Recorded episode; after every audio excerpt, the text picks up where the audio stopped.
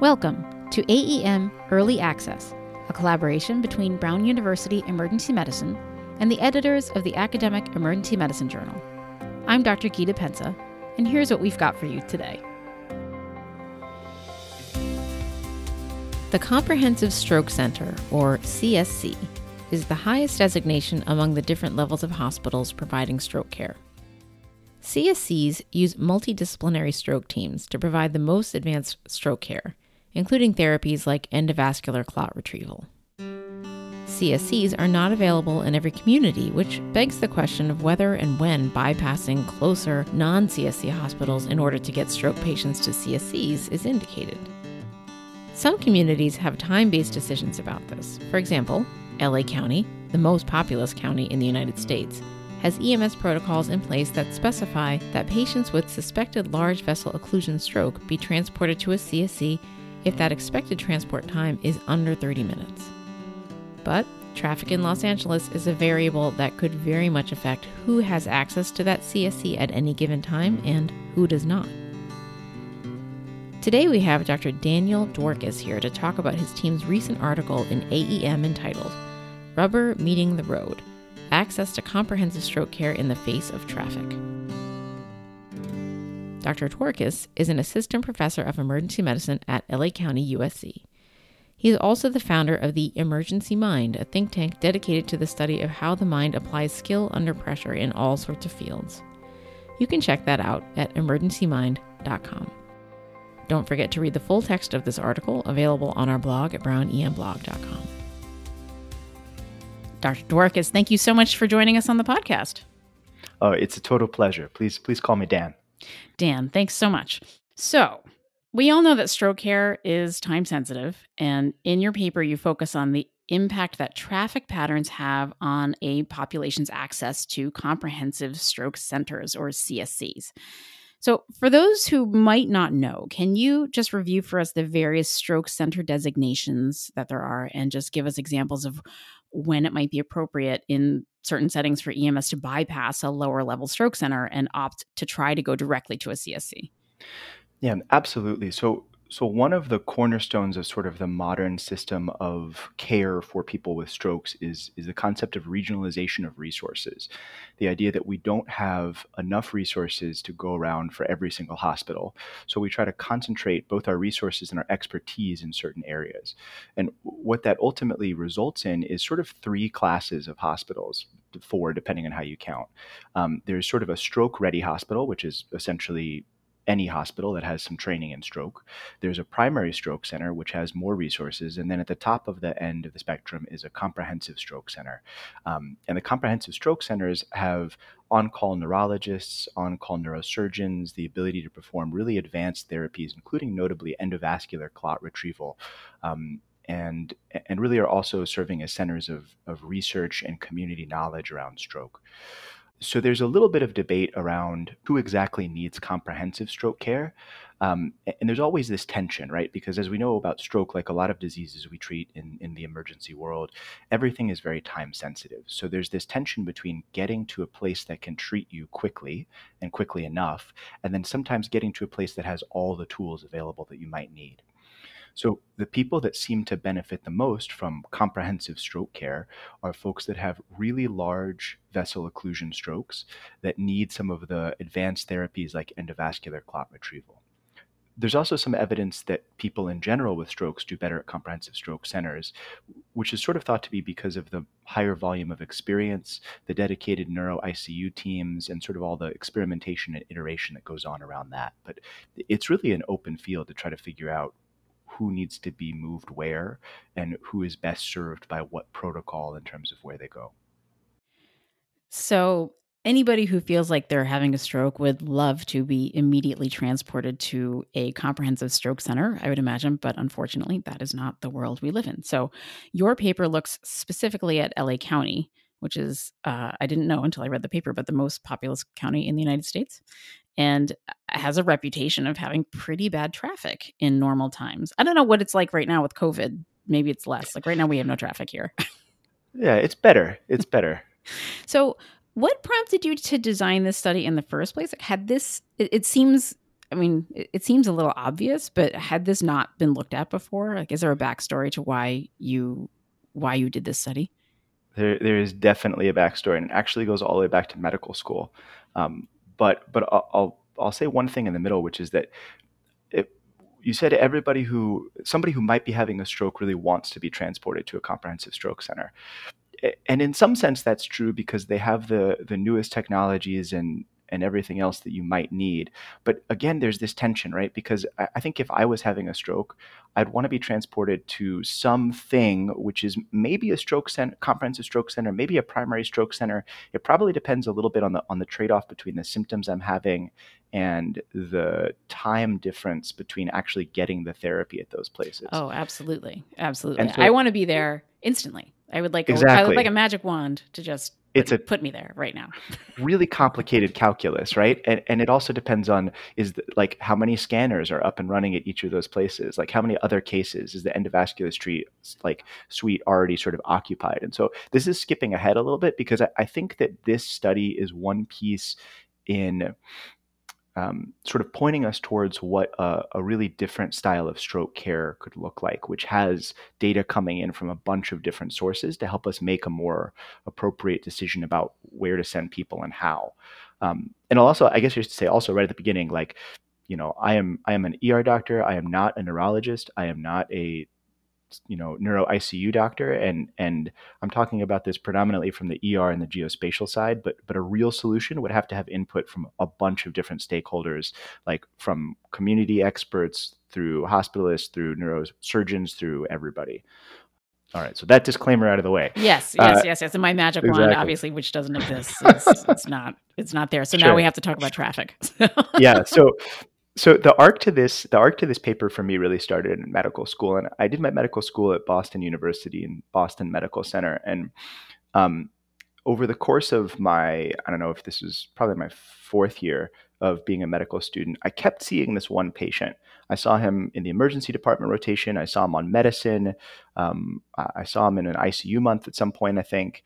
Uh, and he, he was a gentleman that had copd and he was homeless. And he kept showing up over and over again I don't know, maybe the third or fourth time I, I, saw him, I sat down and I said, "Hey, man, like, like, what's going on here? Like, how can we really like do a better job at this?" Um, and I was a med student, so I had time to sit and like have really long conversations. And and he said, "You guys keep discharging me with nebulizers, but I'm homeless, and the homeless shelters don't have access to electrical outlets in the middle of the day, so I can't actually use my nebulizer." Hmm. And I and I was like, "Wait, what?" We didn't know that. We didn't know that homeless shelters didn't have electrical outlets available in the middle of the day. So we actually went and we studied that and um, published it in Annals of Internal Medicine uh, about like access to midday electrical outlets in homeless shelters in Boston.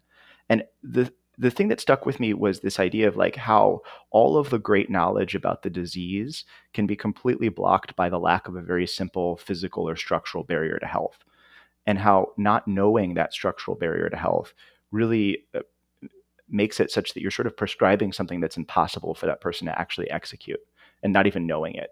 Um, the, the, most humbling part of that was calling the oxygen delivery companies to see if they would deliver to homeless shelters because all of them said yes, but you know they don't have electrical outlets, right? so this knowledge was already out there and somehow it just wasn't getting to the right place. And mm-hmm. so over time, I started getting really interested in structural barriers to health, things that seems totally uh, mundane, but actually make an enormous difference in the ability of a, um, a, patient and a team to work together to get a good health outcome. And and you know, so uh, I'd been doing a little bit of work around stroke in Los Angeles and other cities, and and sort of had ended up talking to a, a, group of folks that are a mix of EMS and neurologists who are curious about this question about who has access to comprehensive stroke care.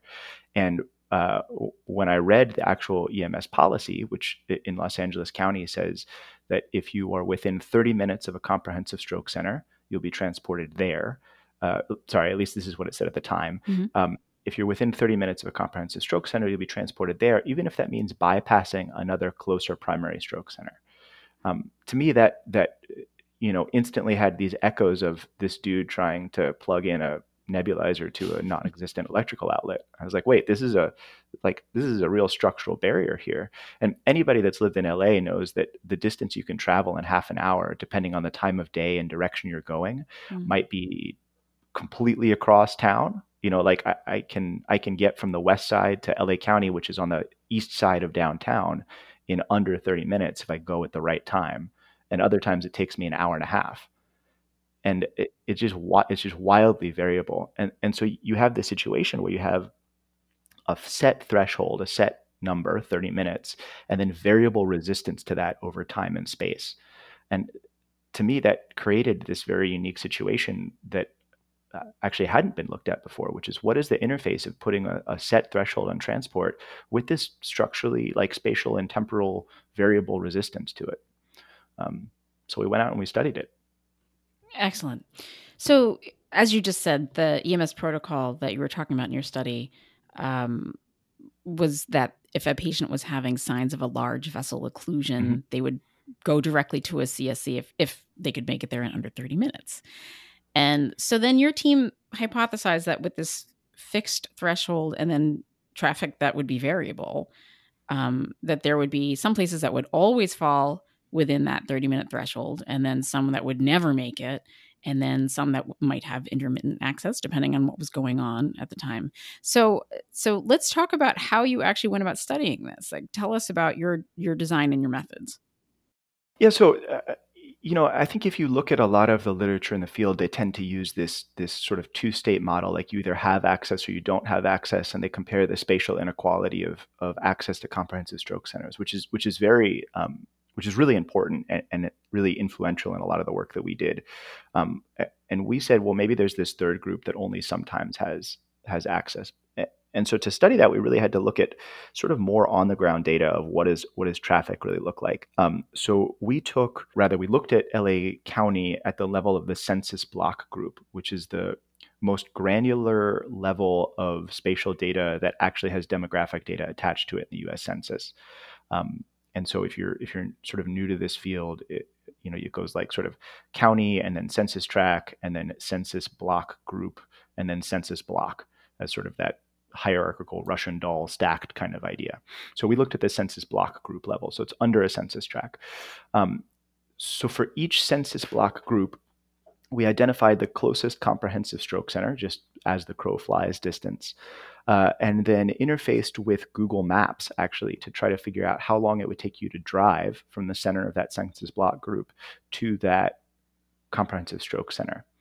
Um, and then for each one of those dyads, each one of those pairs, we uh, calculated the driving time um, 12 times. So, so threefold sampling each in basically the four big periods of traffic during the day. So, you know, morning rush hour, evening rush hour, in between rush hours and then sort of the overnight slow period.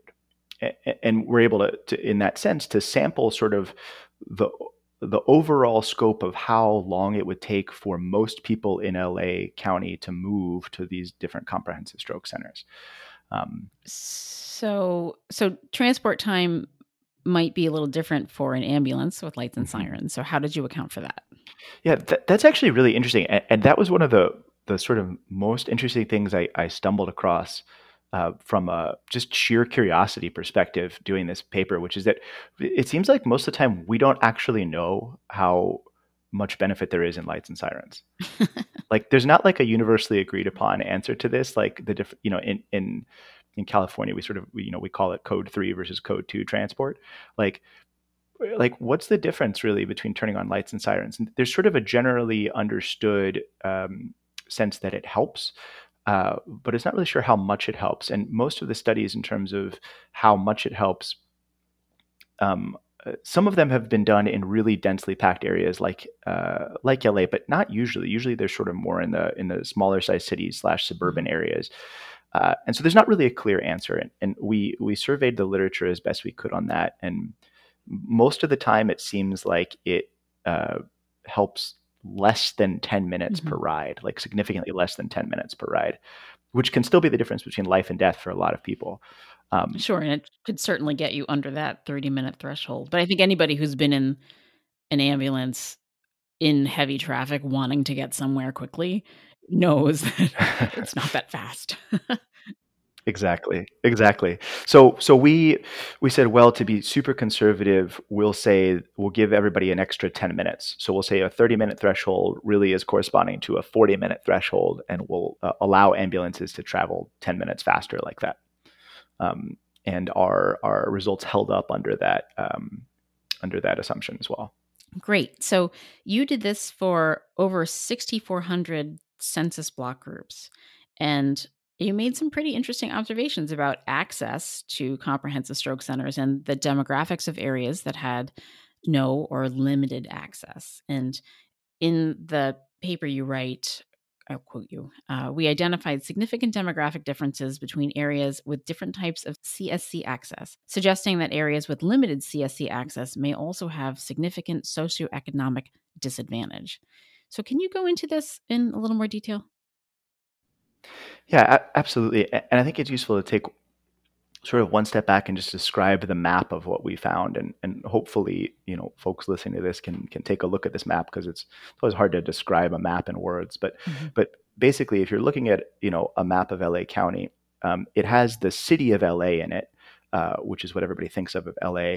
then it has a bunch of mountain ranges, and then north of that, it has three other really large cities: Santa Clarita, Lancaster, and Palmdale. Uh, and then off to the west, it sort of like includes into some of the Santa Monica mountain ranges.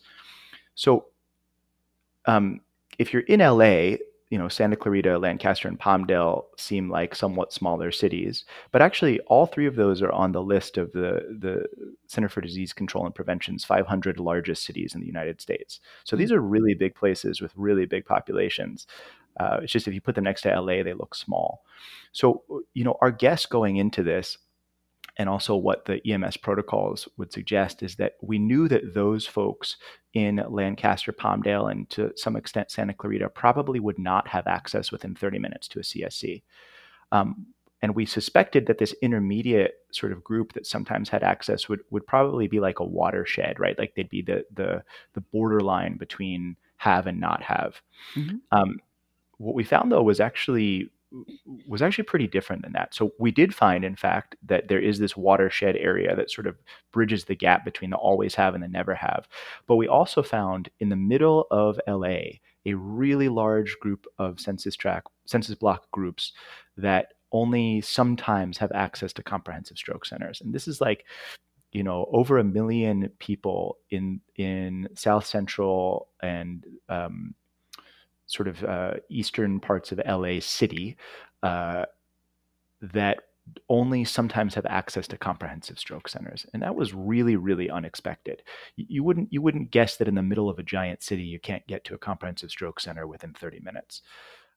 The demographic stuff that you were highlighting really applies mostly to that center um, of the city intermediate access group that sometimes access group and there we found that they had higher um, probability of having of living below the poverty line and higher probability also of having less than a high school diploma. Um, so what we're finding is that really there aren't any uh, and, you know you sort of knew that if you look at LA in general like this was a, a, relatively like South Central LA is relatively socioeconomically disadvantaged compared to other parts of LA County. Um, and there aren't any comprehensive stroke centers right in that area um, so what we're finding is that, uh, you know, and there's some, of course, evidence that that chronic um, chronic diseases, hypertension, diabetes, the things that predispose you to stroke and also stroke in general do have some relation to socioeconomic status and access to care, which, which is probably an access to care and access to, um, you, you, know, the pillars of a healthy lifestyle sort of story. Uh, and so it's not surprising necessarily that that that area of LA is at higher risk for stroke. And then also now we're saying they have a potentially lower access to comprehensive stroke care, which feels a bit like a one two punch for that area. That's a good way of saying it. Are yeah. there any limitations of your study that you'd like to highlight? Yeah, absolutely. absolutely. So, you know, I told the story at the beginning about the gentleman who didn't have access to electrical outlets. And I think that the for me the best type of science is science that works in reality. And so I think we've taken a step forward in this paper, which is that we've moved from a sort of theoretical two, two like two group model into a more sophisticated three group model that actually uh, incorporates ideas about traffic. But it's really only a step in the right direction because to really answer the question of who has access, you would need to sit down and and not do this over Google Maps, but instead to do this with the actual ambulances and to track how long it takes them to actually make their calls in different directions and to figure out how the decision making is is really being made in terms of who has access at what point of the day. And I guess what I mean by that is if somebody gets picked up at a particular point in time and space, where are they most likely to go? And that's not just a factor of traffic, it's also a factor of sort of how busy the different hospitals are. So we get a step there, but we're only partway there. There's also a couple of other ones. We don't consider air ambulances. We don't consider hospitals outside of LA County. So there's a couple of structural issues like that. But my actual, you know, sort of my thoughts about what would what would we need, what would come next. What if I had a magic wand like we were talking about at the beginning, what would I build? I would build a study, I would build a system that had data on traffic, that had data on the relative um, uh, caseload in the different hospitals, that had data on the endovascular suites, that had data on the CT scanners being up or down, that had data on uh, you know how many neurocritical care patients were already at that hospital, um, and then was able to use those factors together to make some really intelligent decision making about who to send where, when. And I think that's rife. That's an area that's really rife for some decision making support from artificial intelligence. That's fascinating. And in the future, um, how would you, and you're, I'm just going to let you riff here. I, I realize that you're you know, I'm sure you would say we need more data or better data, but if you were in charge of everything, like how do you think that traffic analyses should weigh into discussions for planning for access for to CSCs? Yeah, I, so I think there's two ways to answer that question, and and you know, if I had one hat on as a policymaker, um, I would incorporate um, traffic analysis in my decision making about where to support uh, the next CSC. So if you look at the map of LA County, for instance, you, you might initially assume that the best place to put one, to put another one, would be up in the sort of northern area, the more geographically isolated area. And that's one that's one logic, which is that you'd move a whole group of people from never having access to sometimes having access. With the traffic analysis, though, you might make an alternate decision, which was to put one actually in South Central LA, the goal of which being to move a large group of people from sometimes having access to always having access. It's not immediately obvious which of those decisions is better. Mm-hmm. And it's also not immediately obvious how you would even decide which decision is better. But without incorporating the resistance to transport in the form of traffic, you can't even start that discussion. And so I think at a policy level, it has to be a part of it because we have to really be conscious about how we're making these trade offs in terms of, you know, the supply demand mismatch of scarce geospatial resources. Um, in an alternate hat, if I'm you know if I'm running um, an EMS uh, company or if I'm running ambulance transport, I would definitely want to use data on traffic to help me understand the best ways to transport my patients to the best optimal care. Because it's really a decision about what's the best way to transport that patient from that spot at that moment in time given all of the state of the rest of the universe in terms of all of the hospitals around you. And that's a really non trivial problem. Um, I think we have a wonderful, wonderful EMS system in LA County that that does incredible work, transports a lot of sick patients, um, and I think like every big city, like every area, like this is a really complex problem that we only have some of the answers to. Well, thank you so much for your work. Um, I think it's actually quite important and very practical, which I love. And uh, I can't wait to see what you do next. Right on. Thank you so much.